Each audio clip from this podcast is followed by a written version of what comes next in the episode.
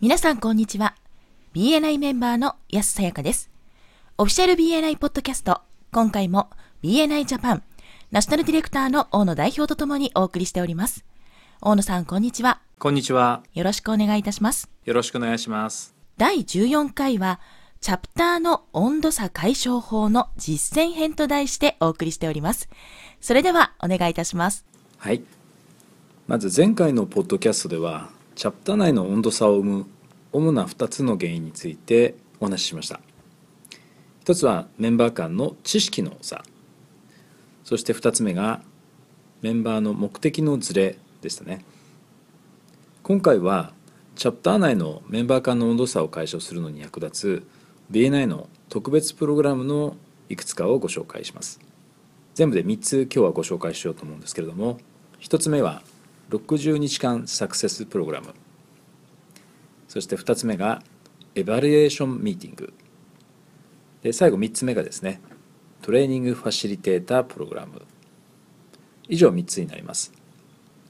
では一つ一つご紹介していきましょう。まず1つ目ですけれども60日間サクセスプログラムこれはですね BNI の基本を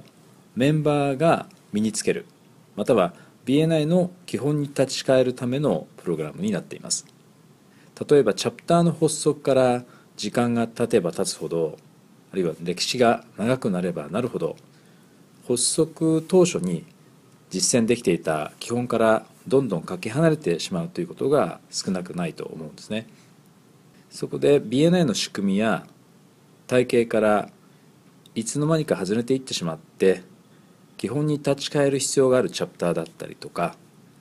かつては50名以上のメンバーがいたんだけれども減ってしまってそもそも50名以上にチャプターを成長させた基本的な要素というものに対してメンバーが無関心になってしまっているケースも少なくない気がします。一方で発足当初の36名レベルに戻すのに苦労しているチャプターもあると思います。さらに言えばですね BNI やチャプターにおいて成果を上げるために必要なシンプルな行動これを再確認するために作られています。その内容について少し触れますけれどもまず MSP をはじめとするトレーニングの受講そして代理出席の在り方60日間の間に一定の数の外部リファーラルを出す同期間に一定のワントゥーワンの件数一定の数の推薦状一定の数以上のビジターの招待。プログラムの終盤に開催されるビジターズデーへの積極的な参加というような内容になっています。これをメンバーがですね積極的に実践していくわけなんですけども大事なことが2つあります。1つはですね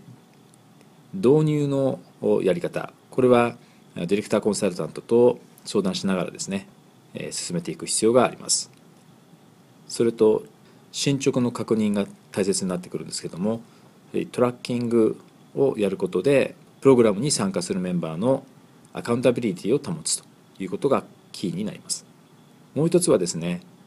プログラムの要件の一つとしてこれは大切な要件なんですけれどもメンバーシップ委員会による再審査の可能性が含まれています。メンバー全員がポジティブかつ協力的にそのプログラムの実践に関われていたかどうか。これによってですね必要に応じてメンバーシップ委員会がポジティブかつ協力的にプログラムに参加できていないメンバーについてそのメンバーシップの再審査をするということも大切な要素になっています。このプログラムはですね私も個人的に導入された多くのチャプターを見てきましたけれどもチャプターサイズにかかわらずそれぞれ一定の成果が得られているのを見てきています。小さいチャプターも平均的なチャプターも大きなチャプターもお勧めしたいプログラムになります。特にその成果として特筆すべきところとしては新しいメンバーが積極的にチャプターの運営に関われるようになるということ。そしてベテランのメンバーも基本に立ち返って課題となっているチャプター内の温度差をですね解消するあるいは少なくとも温度差をより小さくするという作用が期待できるというプログラムになっています。そして2つ目のおすすめのプログラムですけれどもエバリエーションミーティングというものがあります。これはすでに導入されているチャプターも少なくないんですけれどもチャプターミーティングの直後にその振り返りのために行うミーティングというものです。反省会みたいなものですかね。そのエバリエーションミーティングでまずチャプターミーティングがビジネスミーティングとして機能しているかどうか。それからビジターがチャプターに参加することでビジネスチャンスにつながることを実感できるようなミーティングになっているかどうか。そしてより多くのメンバーとビジターを引きつけるようなミーティングになっているかどうか。で効果としてはメンバー一人一人がアジェンダの項目に対する理解を深めることができます。結果としてより多くのビジネスを各メンバーにもたらしてさらにはメンバーのビジネススキルを高めるという効果も期待できるプログラムになっています。こちらも詳細については担当のディレクターコンサルタントに確認をしてください。最後に3つ目のプログラムですけどもこちらはですねトレーニングファシリテータープログラム。これをチャプター内で促進させることになります。これはプログラムエントリーから1年以内に目標を設定して8つのメンバー向けトレーニング全てを受講すると。いうものになります。そうすると黄色いリボンでですねトレーニングファシリテーターというものがもらえるんですけどもメンバーによっては2巡目3巡目要するに2枚目3枚目のリボン取得に向けて頑張っている人もいらっしゃいます。さらには次のステップである DNA ベーシックトレーニングや DNA スタンダードトレーニングの受講を目指すというステップもあります。チャプターとしてこのトレーニングファシリテーターを取得するメンバー数を増やしていく。これを目指すということが温度差の解消につながるということが期待できます。例えばメンバーシップ委員会においてメンバーシップの更新の基準として採用するというような方法も有効だと思います。更新の1年以内にトレーニングファシリテーターの取得に向けてその進捗はどうなっているかですね。必ずしも取得していないと更新をしないとか更新を認めないということである必要はないと思うんですけれどもそのトレーニングファシリテーター取得に向けてどの程度頑張れているか積極的に取り組めているかというところを審査の基準として盛り込むということができると思います。はい、今回以上3つのですねチャプター内の温度差を解消する具体的なプログラムとしてご紹介させていただきましたが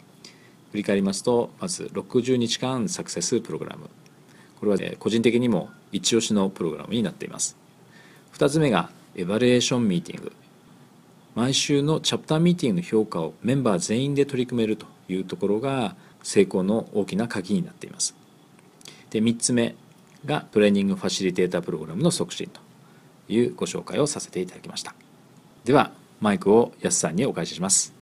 ありがとうございました。ありがとうございました。それでは今回も BNI ジャパンナショナルディレクターの大野代表と私 BNI メンバーの安さやかでお送りしました。次回もオフィシャル BNI ポッドキャストでお会いしましょう。See you next week!